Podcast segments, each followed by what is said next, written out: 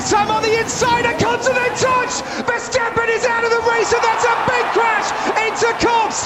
Lewis Hamilton and Max Verstappen coming together. Hamilton continues on. Charles Leclerc now leads the British Grand Prix, but for the second time this season, Hamilton and Verstappen clash and tangle on the opening lap, but this time it is ending in dramatic consequences. Uh, You're listening to the Insiders Present F1, brought to you by Scott Fame and Mark Icon.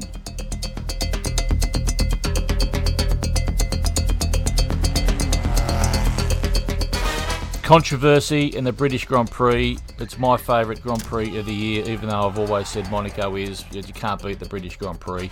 I love the track. It's a nice, big, wide open track. It, was an old airfield during during World War II and Lewis came home to win his eighth British Grand Prix after getting a 10 second penalty. Like you say, it was highly controversial, but it was highly entertaining at the same time. I thought it was a great race. What was the most entertaining thing about it? Was it was it uh, Max's crash, or was it Lewis coming from not the back of the field, but you know third and fourth? Look, I think it was. I looked at it more entertaining as a package because the um, the first time they ever had the sprint, and I watched all of that, and I thought it was it was almost like a race within a race, and that was really really good. There was some couple of shockers in there where Perez spun off, and that's why he started so low actually in the, in the pit lane. Um, but it was all about Lewis the day before in qualifying, and then bang next day Max has come out and flogged him, flogged all of them. He, he got the he got the didn't matter because what happened in the sprint was that Lewis sat there on the grid and just spun his tyres. He got he had no grip off the start. And when if you go back and look at the replay of the sprint into the first turn, you'll see that Bottas just about runs up Lewis Hamilton's ass because he's got no he's got no grip. So once Max was away, boom, he's gone. So it was sucked all the helium out of the room in the sprint, but I really, really enjoyed it. But as far as the race goes, I think the crash when it happened was just shocking because you weren't expecting it.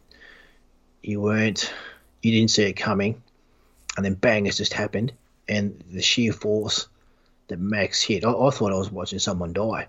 I mean, he hit that wall that fucking speed, and I just thought, oh God, I hope he gets out because I've seen other drivers, you know, over your life who who have died in the car didn't look much.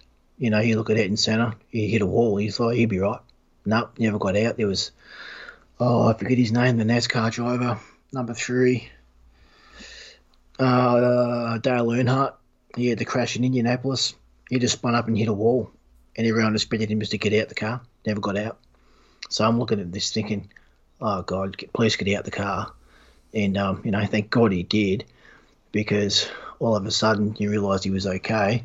And then, because it probably took him, the red flag was out for the best part of probably nearly half an hour, I reckon. It took him ages to clear the mess because they, they had some concerns about the car being full of fuel, whether the engine was still like active and stuff. So they had to do a lot of things to make sure it was safe to lift the car up. But once the restart happened, it was just a um, I thought it was a, there was a lot of races in there within a race too, which made it very interesting. I thought it was a great race. Well, one of the main things that was different with that crash and other crashes is that he had so far to travel from when he left the track. So most crashes, you just hit the wall, and it's a pretty pretty quick um, quick time from when something happens to when you crash and he actually went a long way over the gravel into the tyres. I actually think that when he left, when he spun, well, when Lewis spun him, I think he got a millimetre or so of air under the car, and I don't think he even touched the ground until he hit the wall, because mm. there was a little bit of like dust and smoke come up, but not much. And one of his tyres, the tyre that come off, actually hit the hit the fence on the full, and um, you look at that in slow motion, you just think to yourself, it was so lucky that the car didn't flip. If, that car had flipped, he might have been fucked. But you know, thank God he didn't, and he's okay. But um, yeah, from the restart, it was all about Charles Leclerc. He he led the race pretty much the whole way, and he only really got done at the end because his tyres weren't as, as you know as fresh as what Lewis's were. And and when you think about it, the Ferraris really aren't racing against Mercedes. You know, he, he probably couldn't believe he's like he was out in front for so long. Well, I I couldn't believe that when Lewis went to the pits uh, for his 10 second penalty. Like I I I could not believe that he came back to win the race. It just shows you what a good driver that he is because he was making ground on Leclerc lap after lap, and then team orders dictated that Bottas would let him pass, which is fair enough. Uh, Lewis 30.5, a gap at 2.2, and team order do not fight with Lewis. But Lewis really drove a great race. I think that what happened in that race, one thing they haven't really spoken about, or I didn't hear it said, was that, you know, he won there seven times before. He'd, he'd know every single blade of that joint. Every single limit you could push, I reckon he did. And, um, you know. Well, the thing about that is that that's exactly what, what Christian Horner said. His experience at that track should have led him not to make the move that he did you know, I don't think Lewis can take any real satisfaction out of that victory today because, you know, it was unacceptable the way, you know, what he did to Max. Well, not that he made a move because he was he was on the inside and the and the touch was very very minor, but it was enough to make it spectacular. I think that when you look at it seriously, and there's been lots of you know stuff said and all that, but if they both just had of, and then all of a sudden Max turns to his right and he's right on him, it's like oh shit but I think if, if Lewis had just held back just ever so slightly, the crash probably wouldn't have happened. You know. So the stewards, so, so the stewards couldn't have put this down to a racing incident because if they had have, there shouldn't be a penalty. Yeah, well, that, so by right. giving him a penalty, the onus of guilt is on Lewis. That's right, and that's how the stewards have seen it. But the only the only people who really can't accept it is Lewis and, and the Mercedes team themselves. But look, I think it's it, it was there to see. Well, you know, well, well, Christian, well, Christian can't accept it. Well, they think Christian. Well, um, look, I mean, to Red Bull, a 10 second penalty, and then Lewis ends up winning the race after their blokes out. That's not an acceptable result for Red Bull. No, but unfortunately, that's racing, isn't it? That's, you know what? It was lucky it happened here and didn't happen in the last race. Imagine if it was the last race of the year, right, to decide the title, and that happened. Can you imagine it then? Oh my God, never hear the end of it. Well, that's what movies are, mate. That's that's the kind of that's the kind of script that they write for movies. But the next race in Hungary, which is July 30 to August 1, that'll be a cracker. It will be because because the underlying tension between those two blokes will be off the and charts. hopefully your man, your favourite driver, Nicholas Latifi, can do a bit better, hey? Well, he's not my man. If if I was going to go for a bloke that's rubbish, it'd be Yuki Tsunoda. oh, poor Yuki. Yeah. But didn't um? I mean, Perez had the biggest shocker of a race. Like as far as you know, they lose Max and they're thinking, okay, what what can Perez do here? And um, he just had a horror. Didn't matter what he tried to do. He's just he would have put his head down the other night and just gone, I want to forget about this race forever. Just wasn't his day. Yeah, it wasn't Flash. It wasn't Flash at all. No, I mean, and when they spun, like he spun the day before, which is what put him right back. He was in the sprint. I think he was coming about well, sixth or seventh at the time when he had the spin. But because everyone was so close, he was in last. So he he couldn't make it up and then he, you're thinking, okay, you know, he might go okay from the pit lane. He, he got up to 15th and 14th pretty quickly, but then as you know, you see in the race, he was basically in a DRS train. Then six cars in front of him, he couldn't get around. So it didn't matter. So it didn't matter the pace of the Red Bull. If you can't overtake and you just can't, you can't get the speed to get around him, well, it's all over. But you know, one thing that no one's spoken about in any of the interviews or anything that I've read that really did impress me was that while Charles Leclerc was out there in front, you know, trying to trying to fight off and, and win, Daniel Ricciardo actually held off Carlos Sainz for about 20 laps to finish fifth.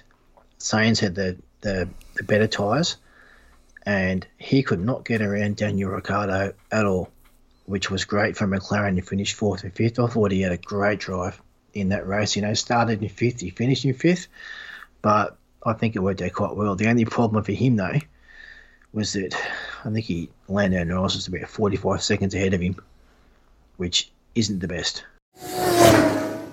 Well, it comes back to the argument of is it the car or is it the driver? Now, if you put a good car, sorry, a good driver in a not so good car, and vice versa, well, you know, m- most times the driver's gonna gonna gonna win that battle.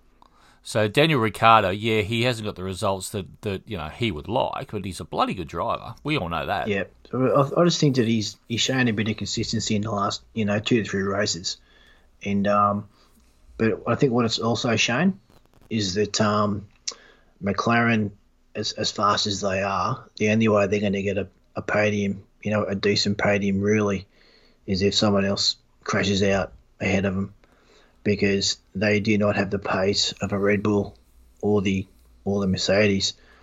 They are obviously the best of the rest, but it'd be hard to see where another another podium's going to come from.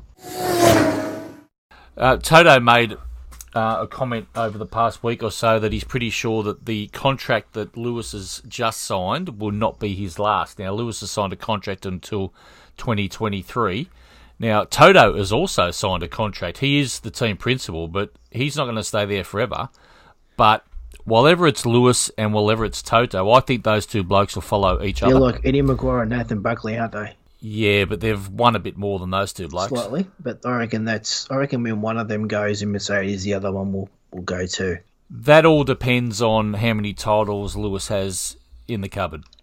I don't think. Look, uh, I think Max definitely would have won this race if you'd have stayed on the track, taking nothing away from Lewis. But and I also think, and I've said this before, that Max will win the title this year, which means that uh, Lewis is stuck on seven titles with uh, with Schumacher. Now Lewis is the kind of bloke who's not going to, you know, he's not going to want to stay level with someone else. He wants to get as many titles a- as he can. He's already arguably the greatest racer of all time. He's the he's the greatest ever British racer of all time. He's been knighted by the Queen. He's only 36.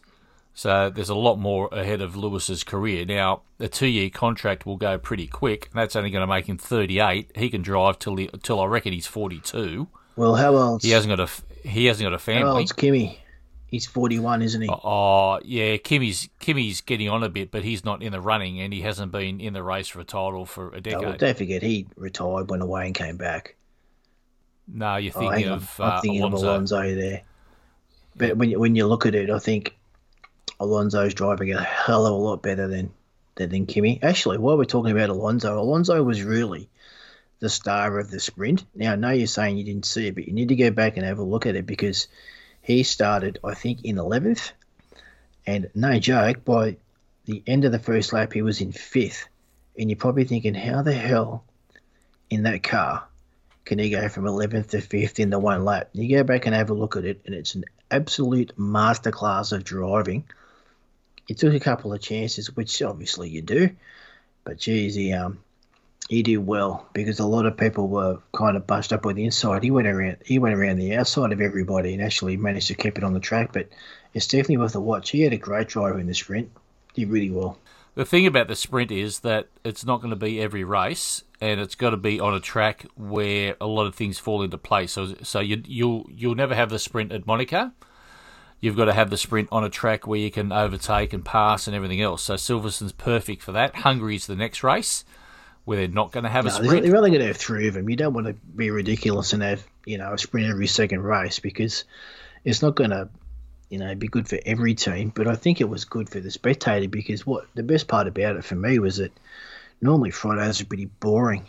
You know, you, you just got first qualifying going round and round, okay, and then it gets more interesting on Saturday. Where what happened with this was that it was exciting from the, the first time any car rolled out because they only had a certain amount of time to get things right. And yeah, qualifying, bang, on on the Friday, and then next thing you know, you got the sprint, then you got the race. So it was it was good that way. Uh, the Scuderia, uh, AlphaTauri, has just put out a um, social media post. Scuderia AlphaTauri stands alongside Formula One, the FIA, and other teams and drivers in condemning the intolerable and unacceptable racial abuse towards Lewis Hamilton. In our sport there is no room for racism or any kind of discrimination since we races won. I never heard anything about um, any any uh, taunts towards Lewis Hamilton, Yeah. considering it's the British Grand Prix and he's a British driver. I did. It was um, it, it come out after he um, because he he put a tweet out there saying how um, oh he was happy about the win, and they asked him about, you know, do you think you should apologise to Max? He goes, well, nothing to apologise for anyone, and then all of a sudden out it out it's come. I just think that it's a shame that in England this Well, where's it come from? Which which which part of society is it Well, it's coming come from some keyboard warrior on social media has done it. But you know what? I'll go as far to say it's probably the same silly pricks who hung the shit on those England players who missed the penalty goals, because it's all it's all happened to black people in the space of, of two weeks, and you think why? I mean, you can't imagine that the white people are hanging on Lewis Hamilton when he's a British driver, but they have. So it's obvious that there are some people in England who don't like him, but I think got to, there's got to be some way you can find people who do do this because it gets ridiculous. It happened the other day in the AFL. There was a bloke in Richmond. He had his debut game, and somebody put a picture of a monkey with him. And what are you doing that for? It's his first game. People, people are just they're just fucked in the head, and it's just a shame. It's an absolute tragedy. So it's not like this has, this stuff hasn't been not brought up before, and to be hanging it on Lewis in his home country, incredible, just unbelievable. Williams Racing had the great Harrison Ford in their garage over the weekend, Laugh it up, fuzzball. and one of their posts on social media was that he can pilot the Millennium Falcon, but who can pilot the FW43B? And there's a picture of Harrison and George Russell together. I've seen that picture, and it, it's funny because didn't George look like a giddy schoolboy standing next to Harrison Ford? I reckon George is looking at him going, "You're Indiana Jones." No doubt about it.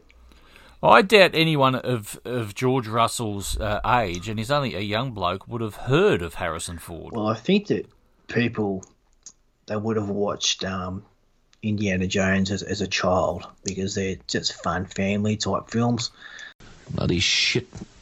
Indiana fucking Jones. The reason I lost the second, we lost the fucking second test against the All Blacks because that movie frightened the shit out of my team the night before we played and led 12 0 and fell apart at the seams. Fucking Hawker, who was terrified by the snakes, had the worst test I've ever had because he'd been awake all night, devoured by Indiana Jones's temple snakes. Bastards. and I reckon that's where he'd know him from. You know, I- I'm pretty sure that George Russell would not have went up to Harrison Ford and he would have gone, "Oh, Harrison, I really loved you in Mosquito Coast." I'm pretty sure that would have happened. Well, I'm pretty sure that somebody would have gone up to Tom Cruise and said, Hey, you're that Scientology bloke, aren't you, fella? I'm amazed I didn't have Kenny Loggins playing there when he was there on the PA.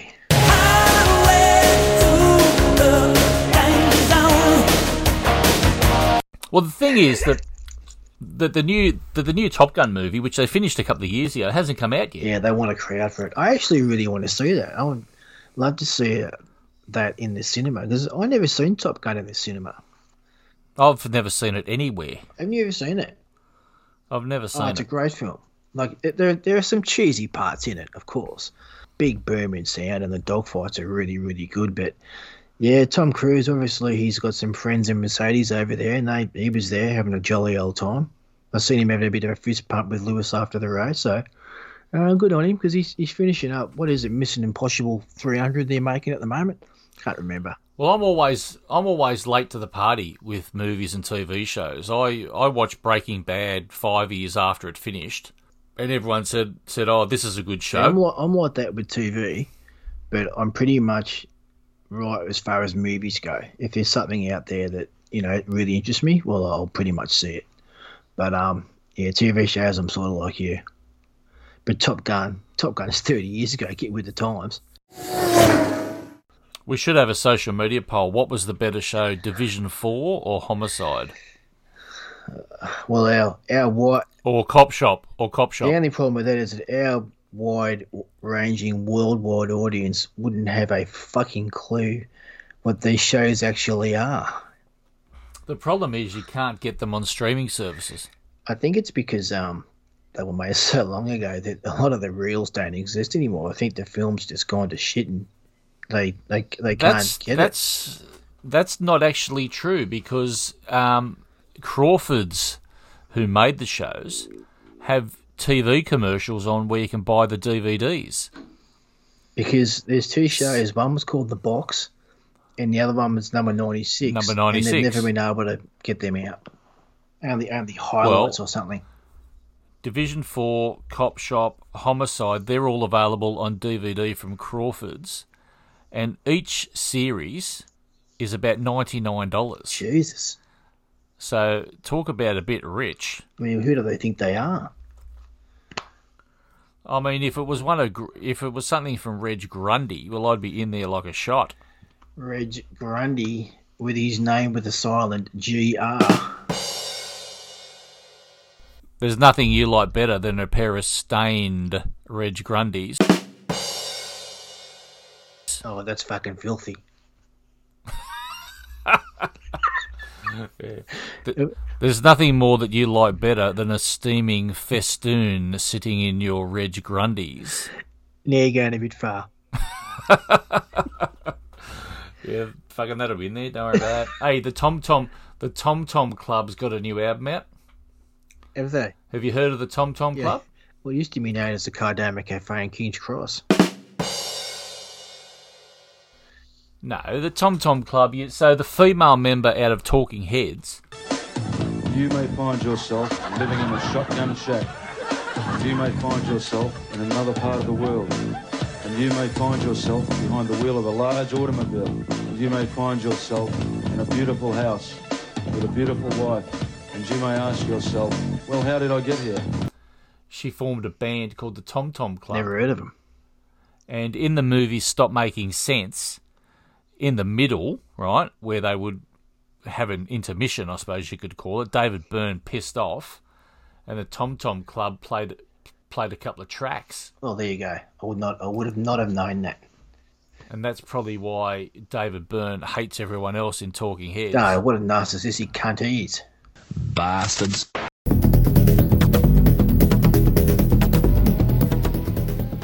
Thanks for listening. Be sure to subscribe so you don't miss further episodes. And if you like what you've heard, don't forget to give us a five star rating.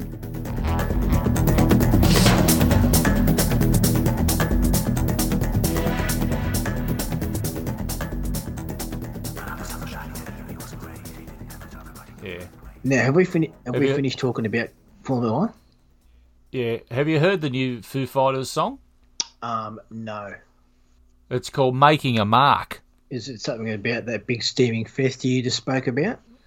No, it's about blokes taking speckies. Oh, okay. Even better. Yeah. Even better. Actually, it's called Making a Fire, and it's with Mark Ronson. Oh, okay. Oh, here we go. Idol's have also got a new single out. Really? It's called Sodium. Oh, okay. Fuck me dead. How about that? Do you ever go into the new releases part of Apple No, Music? you know what? I couldn't even find the 50th anniversary of Black Sabbath in there yesterday. Did you just type in Black yeah, Sabbath? Yeah, I did. And I, I looked at all the albums. Was no 50th anniversary shit in there. All right. There was a lot of I'll there was a lot of remasters there from 2009 and all that, but there was none of the Yeah. stuff I was looking for. Right. Well, what about Iggy Pop live at the Olympia in No, Paris? fuck Iggy Pop. He's the most overrated fucking cunt on earth. I think I told you I listened to Tism's Punt Road on vinyl today, Yeah, he did. and um, it was very interesting listening to that. Obviously, nowhere near as polished as a normal album release, but interesting to hear these songs. I've been hearing virtual different versions. I really, really, really enjoyed it. I'm still undecided if I'm gonna get it or not. It's funny. Uh, there's no like, there's no new Tism like that's not on Apple Music yet. No, So Dave, so David Roy must be keeping a tight fucking grip on that. I think I think what he's trying to do, and I can see why it makes sense. Really, I reckon what'll happen is that they will release everything on vinyl. They'll get the entire program done, you know, put to bed, and I and I reckon that by the time it's done, I'll put it this way: I've got four vinyl albums sitting over there. We've got one of them with no music on it. We got a double li- we got a double double live album that no one had ever heard before, and now we got a reissue of their original demo tape, and then basically a rehearsal from 1987. So there's four albums, and we haven't even got to the actual physical releases yet. So there's, I reckon, by the time it's done, we could have 20 albums here from a band that only actually had what seven or eight. We could en- we could end up with mad, could end up with 20 albums with no fucking doubt. And th- then at that point, your mate DRW will announce that all that autism will be on Spotify and Apple Music from this date. They're hmm. gonna fucking make everything they can. Well, there's no money in streaming for a band like Fuck that. no. So they may as well not be become that. They may as well hang on to these releases and get them out, and let let the people get them who want them. You know, and then you know, in a couple of years' time or whatever, we'll then put the fucking things on. The people who are going to buy this stuff are going to be the, the Tism fans that have always wanted this stuff on, on vinyl, and now it's finally coming. You know what I mean? The thing about that is, you know, uh, that album that they bought out, like old fucking DRW, he, I reckon he burnt a lot of people because that was not what was advertised, what was supposed to come out. Are you talking? It was supposed to be. You talking it the was Omni? supposed to be. Ch- yeah, it was supposed to be chock a block full of fucking everything, and it come with nothing. So I, I reckon, I, I reckon people are wary, you know. And then he's and and then he's got all these problems about delays in pressing and fuck. You don't know what you're gonna get. Well, that's actually been happening on every release so far. Nothing's been on time. Like there hasn't been one thing really. Yeah, I know that, but I'm not into everyone else either. Yeah, but look, I, I mean, I think I've said to you before that um, there's not a lot on vinyl I really want to collect anymore. Like as far as bands, so that this is why this is really appealing to me, because I never got them the first time around, and now I've got a chance to get them all now, and and, I mean, I paid, you know, thirty nine bucks, whatever it was, for that album. Oh, it's cheap enough. And it's fucking cheap. I look at that like it's cheap. You go to fucking James Brayshaw and see how much some of this shit costs. Fuck me. It's not. It's not. I it's think- not thirty nine bucks. I think I might just hold out until Hiss and Crackle gets it, gets it, because then I'm not paying postage. Yeah, yeah, you were saying that. I, I think that's a good idea. And you know, you know, God forbid it turns up and it's you know fucking broken or something, and then you got to go through the fucking rigmarole. Oh god, you can imagine that, couldn't you? At least if I just go to a shop and it's there, and you know, I know the cunt puts it aside for me. Well, okay, we'll fucking go from there. That uh, Black Sabbath thing, I just looked at that. It's what it says is Black Sabbath's Master of Reality turns fifty. Oh, okay. and then it. So that's all it is, and then it's just all their albums and whatnot. So it's nothing special. Yeah, because there are some versions coming out that have got live albums and, and all this type of stuff with them, and Yeah. um, they'll they'll get on here eventually. I mean, they're probably up on here next week. Oh yeah, it'll come. Everything will come. Polish Club have got a new album coming out. Do they? You should give them a go. Actually, like I know you said, "Oh, that song's shit," but they've they've actually they're actually a fucking really good band.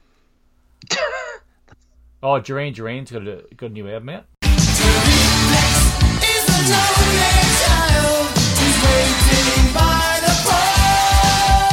Well, my mental health is very important to me. Speaking of mental health, did you happen to see your mate? Um, they say what's her name? Naomi Osaka. Is that a bit of controversy today? No, I didn't see her, but I saw that big fucking basketball chick, that Cambage. Yeah, she apparently she abused. Oh, Liz Cabbage. Apparently, I read the other day she abused a whole bunch of Nigerian players up close Hmm. Yeah. and said something to them that just you can't even repeat. And I Yeah. thought, what the fuck is she doing? God almighty.